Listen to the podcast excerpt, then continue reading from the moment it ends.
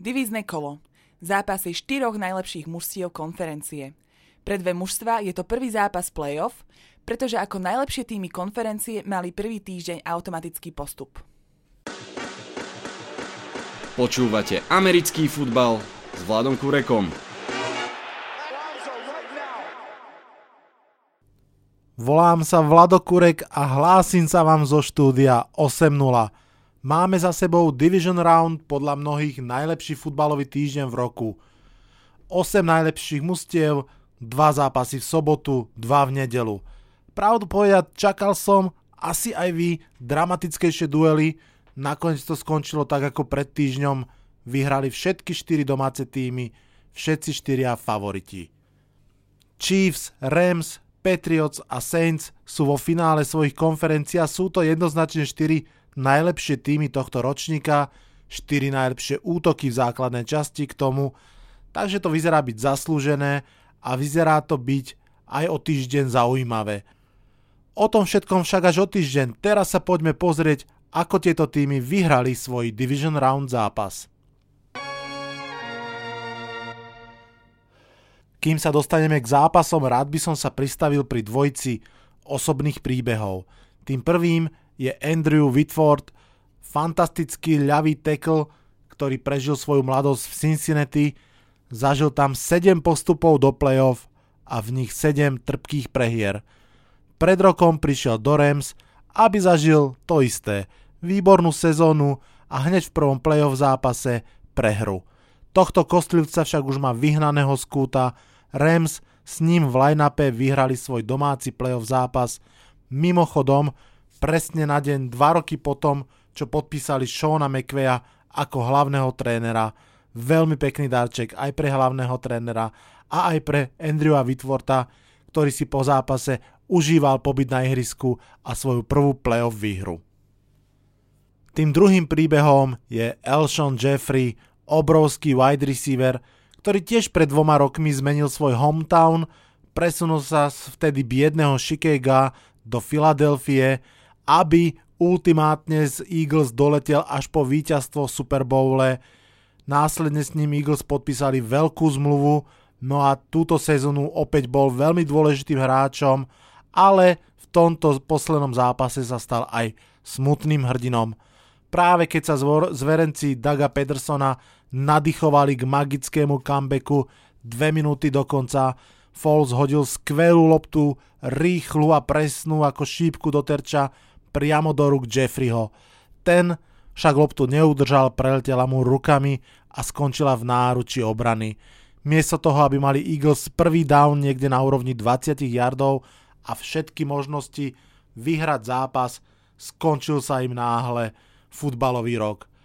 V tej chvíli nik nevedel, že celý zápas Alshon Jeffrey odohral s nalomenými rebrami, ktoré Rentgen odhalil pár dní pred týmto zápasom. Jeffrey Zlyhanie nesol veľmi ťažko, ale veľmi statočne.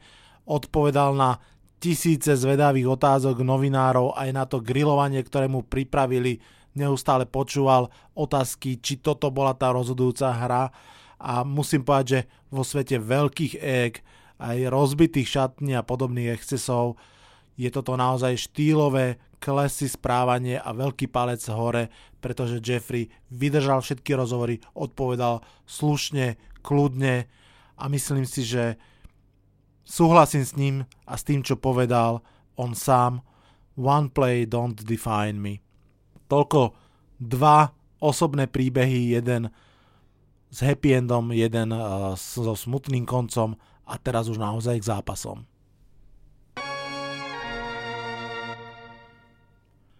Colts Chiefs 13-31. Pred dvoma týždňami som bol v podcaste úplne presvedčený, že všetkých 12 mustiev v playoff má šancu vyhrať Super Bowl. Ukazuje sa, že zdanie občas klame a tak ako vo Wildcard aj v Division Round favoriti jednoducho pretlačili vyzývateľov. Najlepšie to je asi vidieť práve na Colts, ktorí tak úžasne dominovali Texasanom pred týždňom aby boli naopak úplne, ale úplne podmanení náčelníkmi Andyho Reida. Andy Reid je skvelý v zápasoch, na ktoré má čas sa pripraviť. Myslím, že je 17-3 v zápasoch po bajviku a tak tomu bolo aj teraz. Colts online, Colts QB, Colts hlavný tréner, všetci boli jednoducho podrobení svojimi súpermi.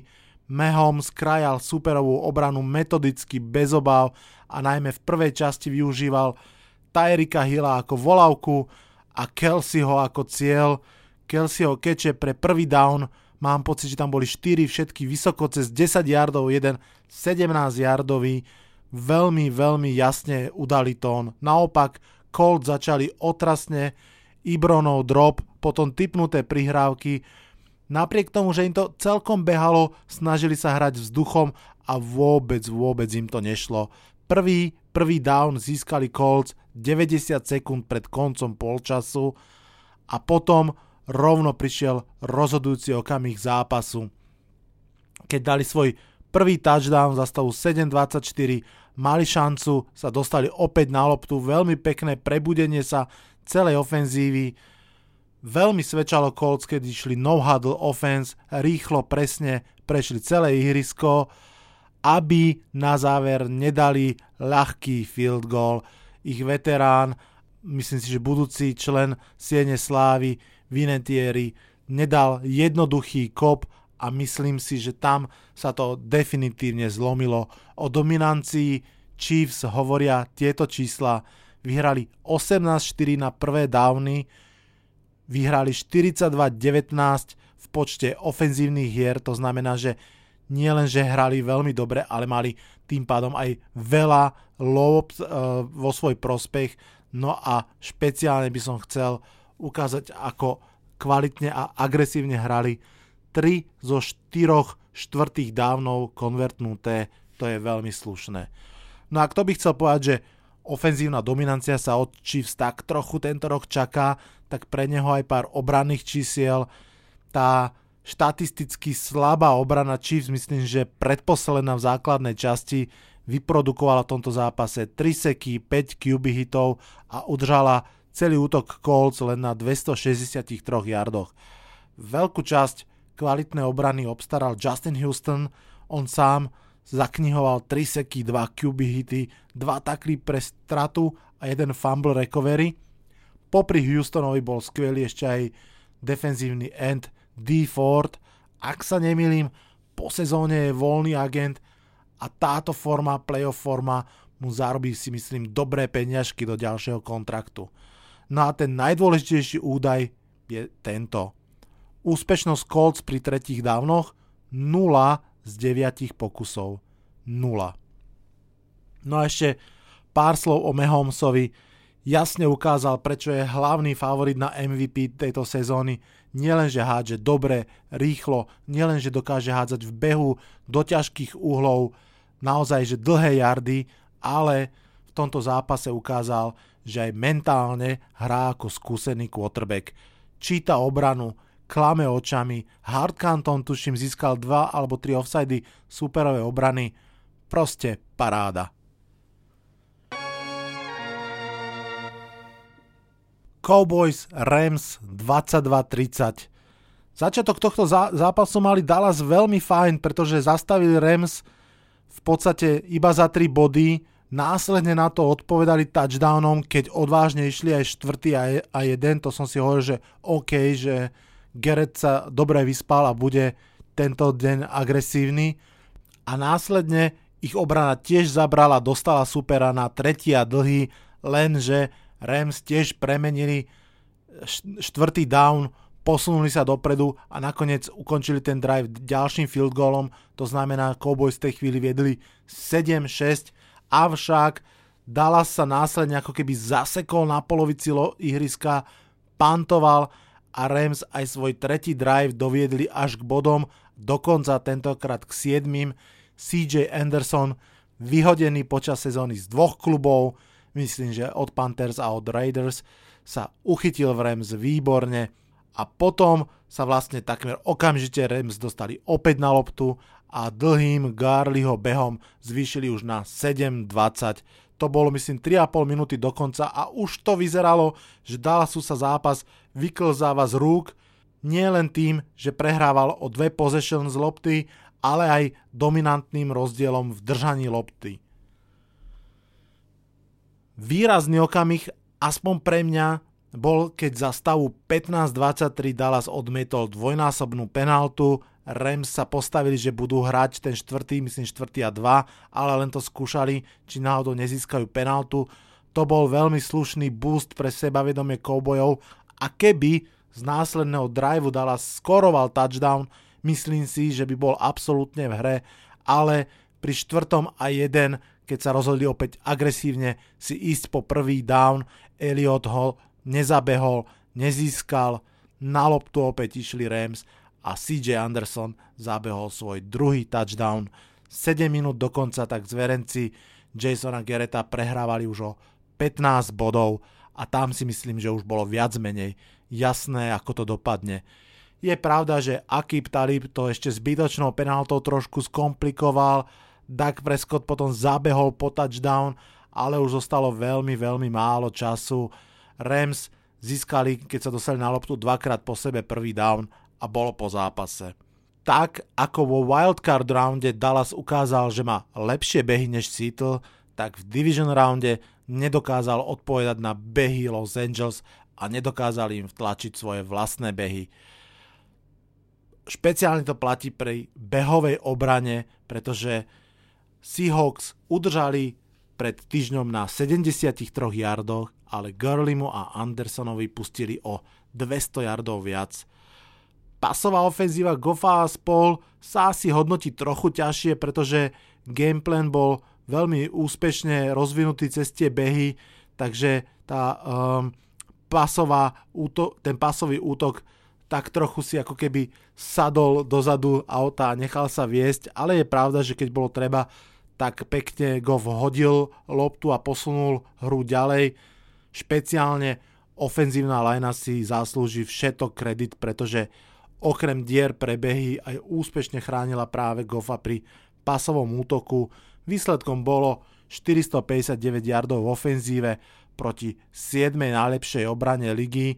Tak ako som už hovoril na začiatku, LA Rams sa dočkali svojho prvého playoff e, víťazstva odkedy sa teda vrátili, alebo teda odkedy sú v Los Angeles a je veľmi, veľmi zaujímavé sledovať, ako budú hrať ďalej. Chargers, Patriots 28-41.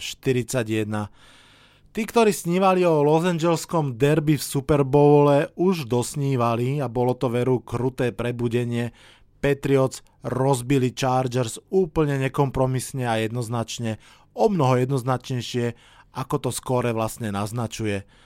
Na tom mrznúcom štadióne vo Foxboro muselo domácich fanúšikov naozaj dostávať do varu, ako nelutosne efektívne Brady a spol hrali. Vlastne nehrali nič opticky špeciálne, dokonca možno hrali aj trochu old school, ale hrali presne to, čo mali a presne to, čo na Chargers platilo. Na facebookovej stránke tohto podcastu som po prvom ich drive zakončenom touchdownom napísal, že prešli ako nôž maslom a fanúšik Patriot z Roman mi do komentu napísal potom ešte trikrát ako nôž maslom. Áno, je to tak. Prvé 4 drivey, 4 touchdowny na ten prvý ešte Rivers odpovedal, ale potom už len zúfalo pozeral a nervózne rozhadzoval rukami. Tá skvelá Chargers obrana, ktorá zastavila Ravens behy, absolútne nevedela, čo má robiť a navyše príšerne teklovala. Keď som videl, ako Edelman, ktorý nie je žiadny Rambo, robí po prvom tekli ešte pravidelne ďalšie 3-4 yardy, mi bolo jasné, že je hotovo. Finito, vymaľované. Beličik, Brady a spol úplne, že pretlačili Chargers trénerský uh, dizajnom hier aj prístupom k zápasu samotnému. Rivers mi veľmi pripomínali Texans proti Colts. Proti metodickej a hernej prevahe sa snažili odpovedať riskantnými dlhými hodmi, lenže to občas vyjde ale väčšinou to nevíde, respektíve určite to nevíde dostatočne často, aby to bola jediná zbraň. A ako povedal Tony Romo, nemôžete čakať, že Beliček a Brady sa porazia sami, musíte ich poraziť vy. Buď tak, ako pred už mnohými rokmi Giants pázrašom, alebo tak ako Eagles pred rokom, že jednoducho nedáte nohu z plynu a prestrelate ich. Chargers nedokázali ani jedno z toho. Priznám sa, tento zápas bol pre mňa veľkým sklamaním. Jednak som fandil Riversovi, jednak som fandil proti Patriots, ako vždy, ale najmä preto, že sa tento duel dal vypnúť po 30 minútach. Musím povedať, že veľmi sa mi páčil tweet, ktorý som našiel, kde je fotka Ilaja Meninga, keď bol draftovaný z prvého miesta, vtedy ešte San Diego Chargers a popisok k tej fotke, že toto je okamih, kedy boli Chargers najbližšie k porazeniu Beličeka a Bradyho. Vtipné. Aspoň ako fanúšik Giants si to trochu užívam. Toto víťazstvo, a myslím, že to je leitmotív celého division roundu, je víťazstvom lepších trénerov. Beličík je majster prispôsobenia herného plánu a v tomto zápase najvyššie ofenzívny koordinátor Josh McDaniels. Nie, že menil design hier v polčase, on ho menil z driveu na drive, raz čisto pásový drive, potom screeny na Whitea, ten mal mimochodom v zápase 15 kečov, to je na running backa, na akéhokoľvek hráča, brutálne číslo. Potom zase powerbehy Sonnyho Michela. Tony Romo priamo v zápase označil McDanielsa za skrytého hrdinu zápasu a s Tonym Romom sa proste iba súhlasí. Opäť sa ukázalo, ako sú v playoff zápase, v domácom playoff zápase Patriot silní, aspoň, že idú v nedelu na Arrowhead, ale vie si niekto predstaviť vlastne, že oni prehrajú? Eagles Saints 14-20. Posledný zápas kola opäť patril Philadelphia Eagles a opäť to bola dráma až do konca a teda dráma to bola vlastne od úplného úvodu. Hneď prvá hra zápasu, interception, hodená Drew Breesom, chytená filadelským cornerom, obhajca išiel na loptu a dal touchdown.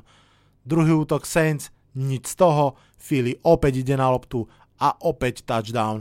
Začiatok 14.0 teda nik nečakal, isto nie domáce publikum. Tá skvelá aréna na chvíľku stíchla, ale potom sa prebudila a myslím si, že bola veľmi dôležitou súčasťou celého zápasu. Nie nadarmo sa hovorí, že New Orleans sú doma neporaziteľní.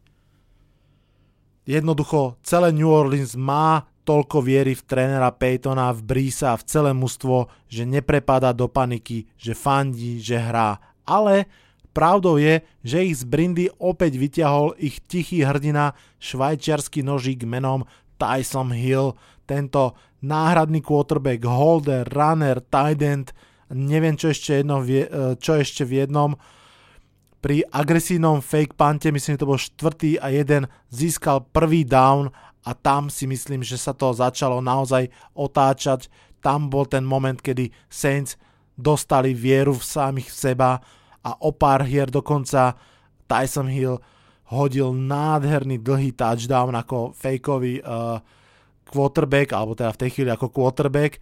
Inak ten touchdown bol síce znegovaný penáltou, ale to už naozaj svedci vstali z mŕtvych a išli naplno.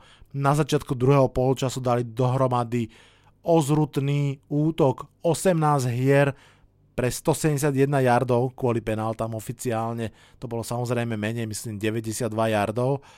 18 hier, uh, 12 minútový drive zakončený touchdownom Michaela Tomasa. Sam, sám Tomas hral tiež fantasticky. Podobne ako Kelsey v zápase Chiefs bol tým jednoznačným go-to guyom, to znamená, že keď to horelo, keď bolo treba niekomu fakt hodiť loptu, tak ten niekto v tomto prípade bol Thomas. Pravidelne chytal lopty pri dlhých tretích dávnoch, 17, 171 yardov a jeden touchdown, štatistika hovorí za všetko.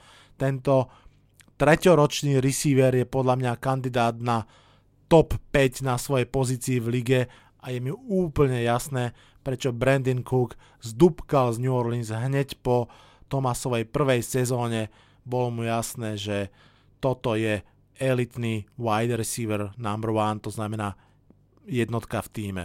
No ale späť k zápasu, keď Saints potom eh, touchdowne z ďalšieho driveu dali field goal, zdalo sa, že je vlastne po zápase, že ho majú pevne v rukách, potom však v ďalšom drive dali síce dokopy 10 hier, ale zakončili ho nepresným field goalom a tak pekne pripravili situáciu pre ten typický Eaglesovský a Fallsovský comeback.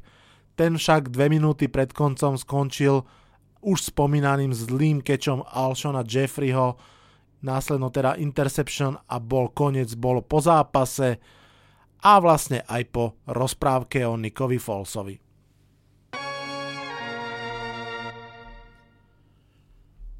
Máme pred sebou posledné tri zápasy roka. V nedelu nás čakajú dva zápasy o víťazov konferencií. Uvidíme, či budú Patriots ako Alica v krajine zázrakov, keď naštívia Kansas. Chiefs, tí sa zbavili prekle- prekliatia prehier v playoff, zvlášť tej minuloročnej prehry, keď po výbornej sezóne v prvom kole podláhli Titans, hoci v polčase vedli, myslím, že o 21 bodov. Saints sú 8-0 doma v ére dvojce Peyton Breeze a aj posledný zápas v konferencii budú hrať doma proti Rams.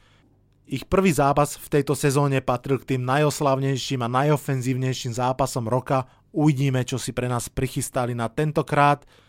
V tejto chvíli ešte prebieha hlasovanie na facebookovej stránke tohto podcastu. Podľa aktuálneho stavu sú mierni favoriti podľa vás, eh, fanúšikovia a poslucháči, Kansasania v prvom zápase, tam je to 55% versus 45% a ešte výraznejšie, alebo rozhodne výraznejšie to vidíte v tom druhom zápase, kde favorizujete Saints 63-37. Ak to vidíte inak, zahlasujte, ešte máte čas. Deje sa toho samozrejme v lige o trochu viac ako v playoff. Za všetko treba spomenúť šialené oči Adama Gejsa na tlačovke Jets a rozhodnutie držiteľa Heisman Trophy Kyla Maryho, že možno nepôjde hrať baseball, ako sa čakalo, ale že skúsi draft. K týmto veciam sa určite dostaneme, ale až keď budeme poznať nového šampióna v NFL.